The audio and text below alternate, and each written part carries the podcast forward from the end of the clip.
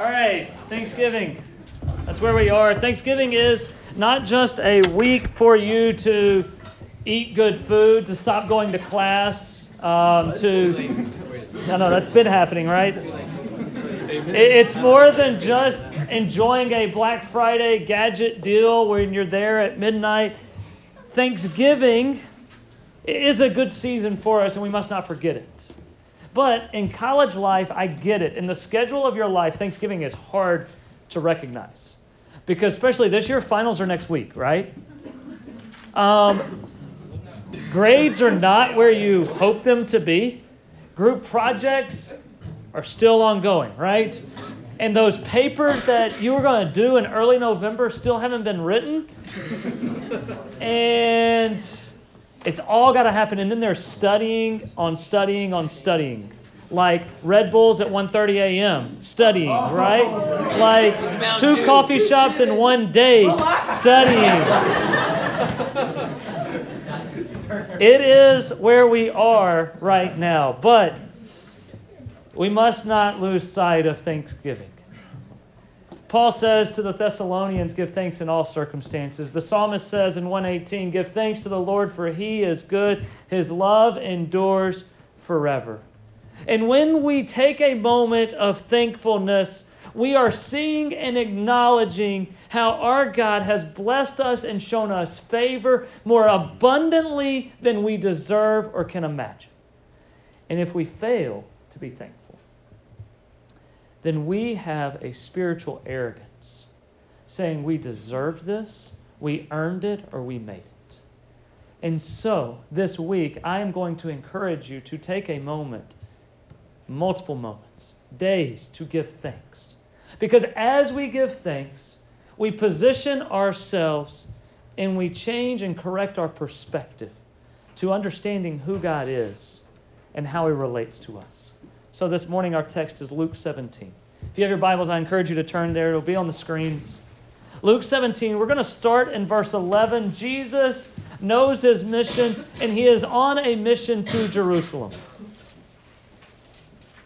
And it says this, starting in verse 11 On the way to Jerusalem, he was passing along between Samaria and Galilee. And as he entered a village, he was met by ten lepers who stood at a distance and lifted up their voices, saying, Jesus, Master, have mercy on us. And when he saw them, he said, Go and show yourself to the priest. And as they were cleansed, then one of them, when he saw that he was healed, he turned back, praising God with a loud voice, and he fell at the feet of Jesus and giving thanks. Now he was a Samaritan. Then Jesus answered, Were not ten cleansed, and where are the nine? Was no one found to return and give praise to God except this foreigner? And he said to him, Rise and go on your way. Your faith has made you well. Let me pray. Dear Lord, teach us from the thankfulness of this leper and correct us from the ungratefulness of the other nine.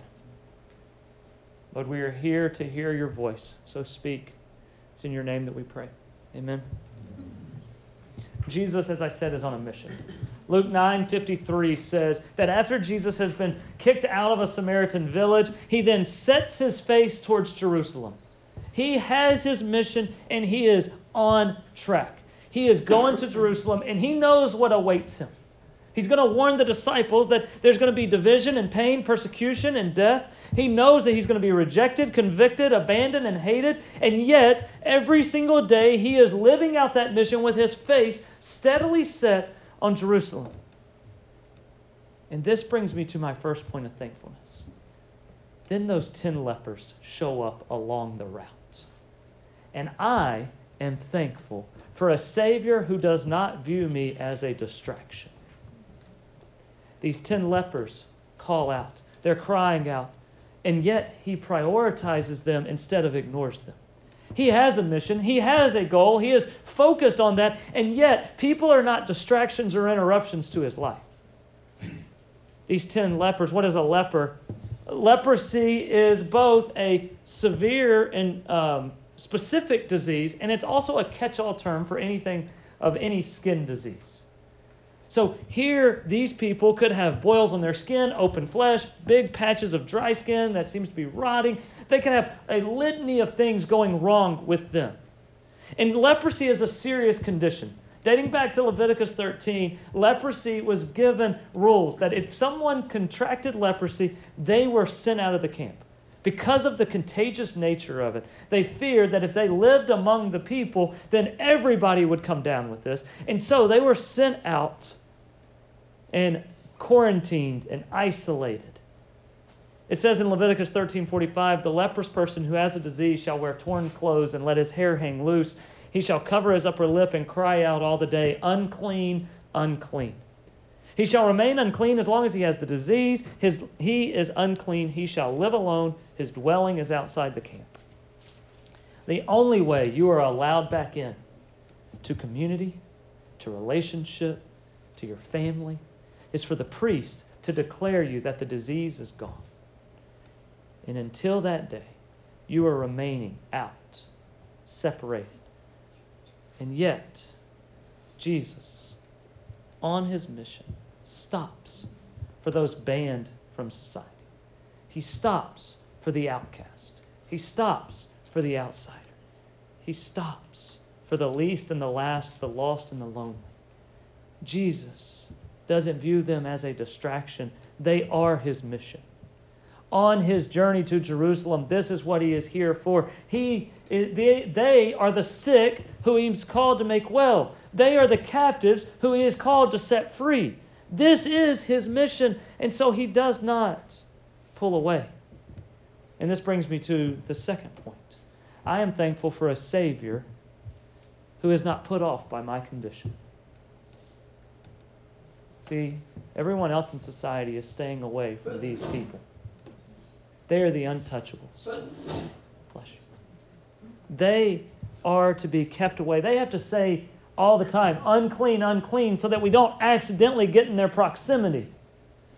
And yet, Jesus sees their condition and he cares for them. They are not a lost hope. They are not too far gone. They are not too sick that he cannot heal. And yet, how often in our lives do we either view our issues as either too small, too minuscule to even pray about or to, for Jesus to worry about, or our condition is so terminal, so awful, so terrible that my sin is too large, my debt is too much, my choices are too awful that Jesus does not care or cannot do anything about it. But I learned this week, and this makes it even more powerful for me that leprosy was often, in that day and age, thought to be the disease given to a sinner as a punishment. That they caused this to happen to them. And yet Jesus is not put off by their condition. He doesn't say, well, you should have been better. You should have done more. You, you should have been holy. No, he says, I hear you. I'm going to make a difference. And that brings me to my third point. I am thankful for a Savior who hears my cries. Last year we studied the book of Exodus, Exodus chapter 3. God hears the cries of his people, they make their way to heaven. And then Jesus here with the lepers. He enacts his fully God and fully man side as he displays a characteristic of God. He hears the hurting of his people and he acts. Notice the plea of the lepers Jesus, Master, have mercy on us. Most people in that day would call him rabbi or rabboni in the Greek, and yet they call him master. They see him as more, a fuller understanding than what most people see Jesus as. He is more than just your average rabbi walking the street, he can do something divine, something supernatural and they cry out, Have mercy on us. All day long, they've been spending their time asking for money, for food, for drink. And yet, they up their offer or their ask when Jesus shows up. Have mercy on us is act how God would act towards us.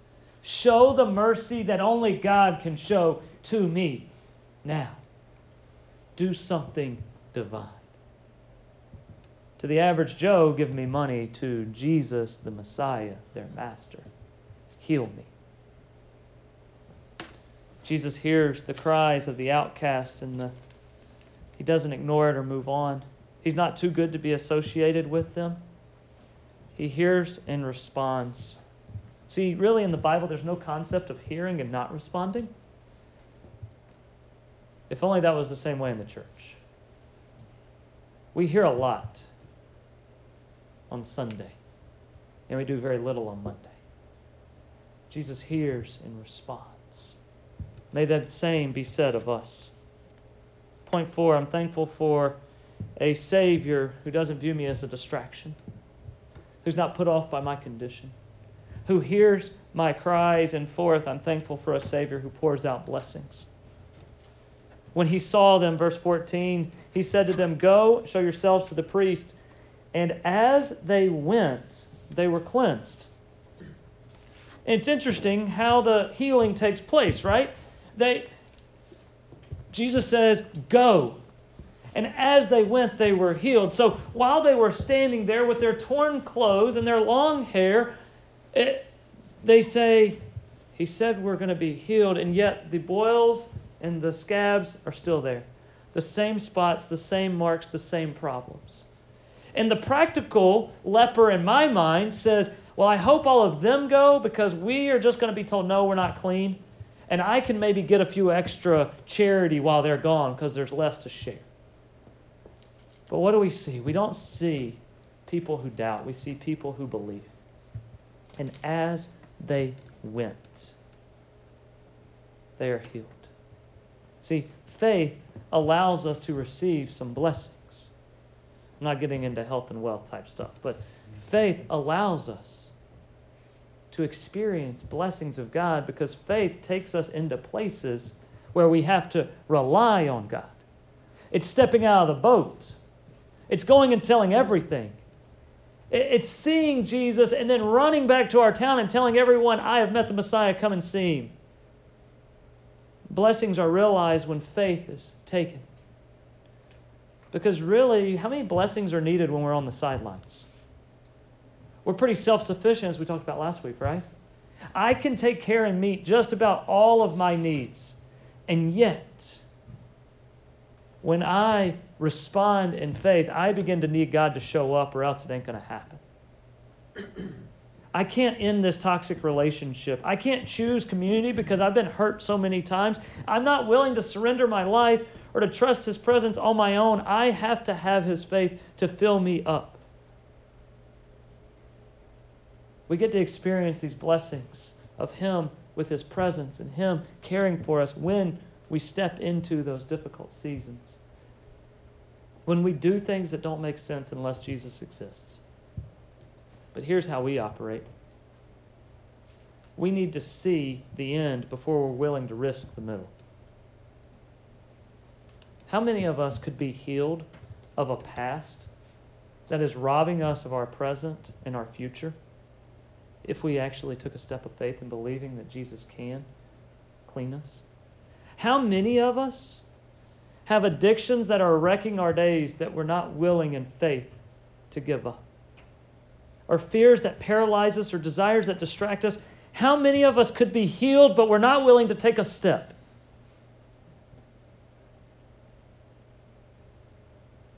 Because we want proof of the end before we're willing to risk the middle. We don't want to live by faith. We need sight.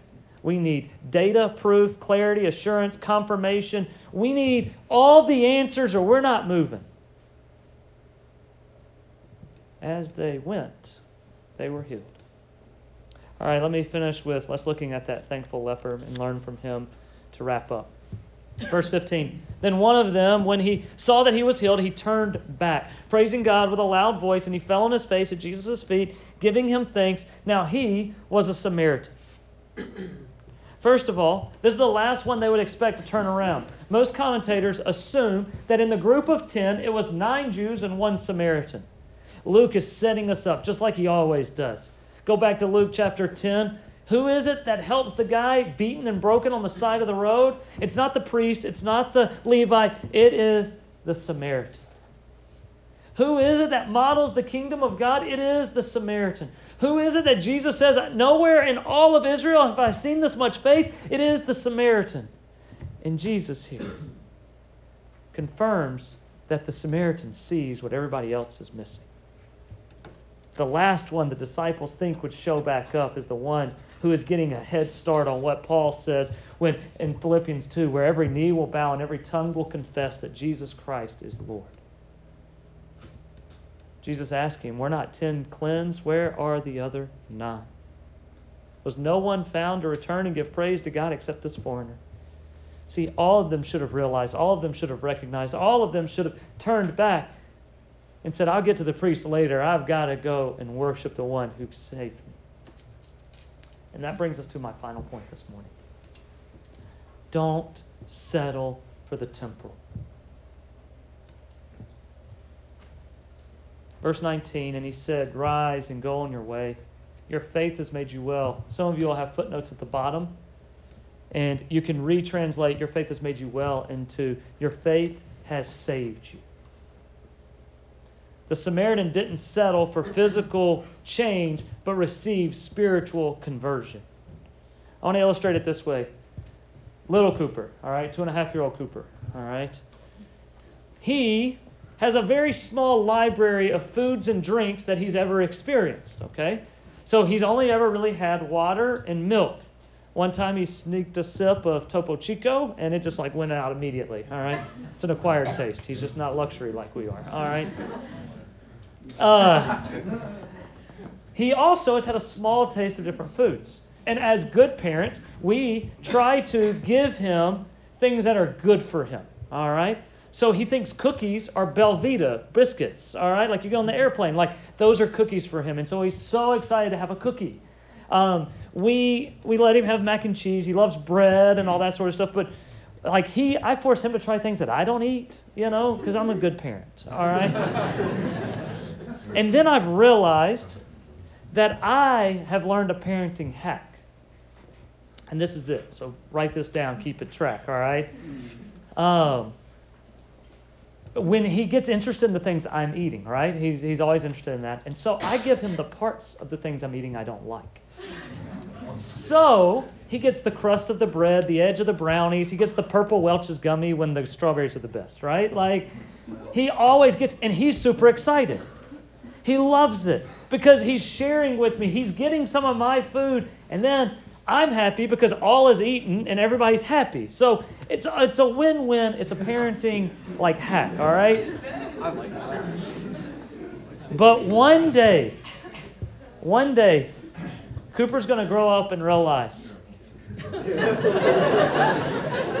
He's going to realize that the middle of the sandwich where the sun butter is is actually the good part, not the crust. He's going to realize that Oreos are better than Belvitas and that mom buying the whole wheat crackers, like there's good ones out there, all right? One day, he's going to realize that there is better. One day, he's not going to be so easily satisfied. The nine lepers were easily satisfied, content and happy with physical healing, joyous over the temporal when the eternal was on the menu.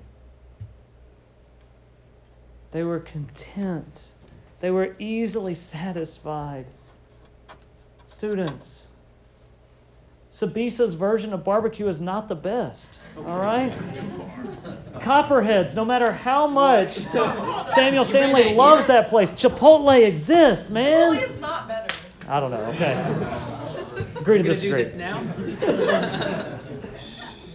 Are you content with good enough when amazing is an option? How many of you are content with a job instead of a the job that pairs your passions and purpose but requires faith? How many of you are content with he's a good guy and says he's a Christian when the man that will love you as Christ loved the church exists? How many of you are content to settle and to leave happy instead of turning back and saying, Jesus, my Savior?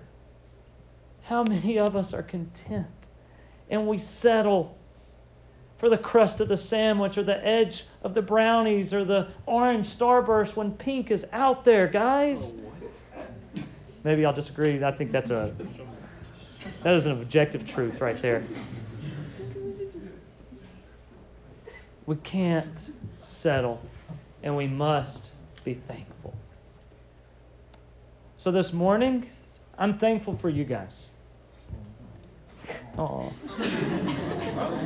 I'm thankful for students who love Jesus and surrender their life to Him, who do the scary thing of going and talking to people about Him at lunches, who spend their lunchtime serving coffee and Capri Suns, who show up in neighborhoods that they don't live in to love on students. I'm thankful for the adults in this room. One, because they have poured into and cared for Carlin and I in this transition that now we feel home because they exist. I'm thankful that they are here to pour out into your lives. I am thankful for a church that does the illogical. You are not a great return on investment for us, all right? If you tithe, you're not tithing much, all right?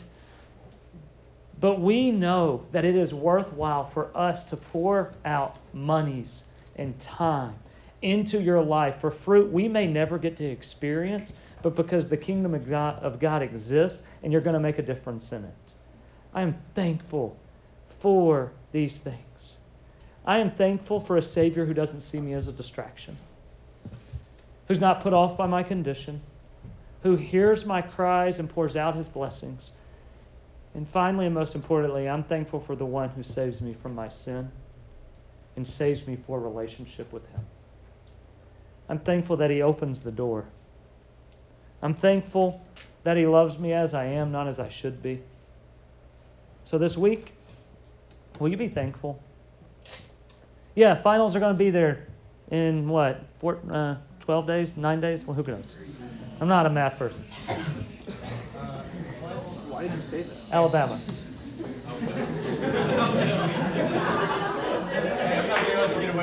Uh, I, I hope in this season that you will stop and be thankful because it corrects our priorities and our mindset towards our God. I pray and I hope that you don't settle. Don't settle in jobs and relationships. Just because they're close doesn't mean they need to be your best friends. I hope that you don't settle with dating. I hope you don't settle with careers. I hope that you, in faith, start walking and then see the healing. Let me pray. Jesus, your word speaks truth. Your example is good. Lord, help us not settle for the temporal, but turn back and to focus on the eternal. Lord, we love you. We don't deserve to be loved by you. Lord, remind us every day this week of how good you are and how great you are for us. And that you have a plan bigger and bolder than we can even fathom in this moment. So, Lord, we're going to start walking and we're ready to see your blessings pour out. It's in your name that we pray. Amen.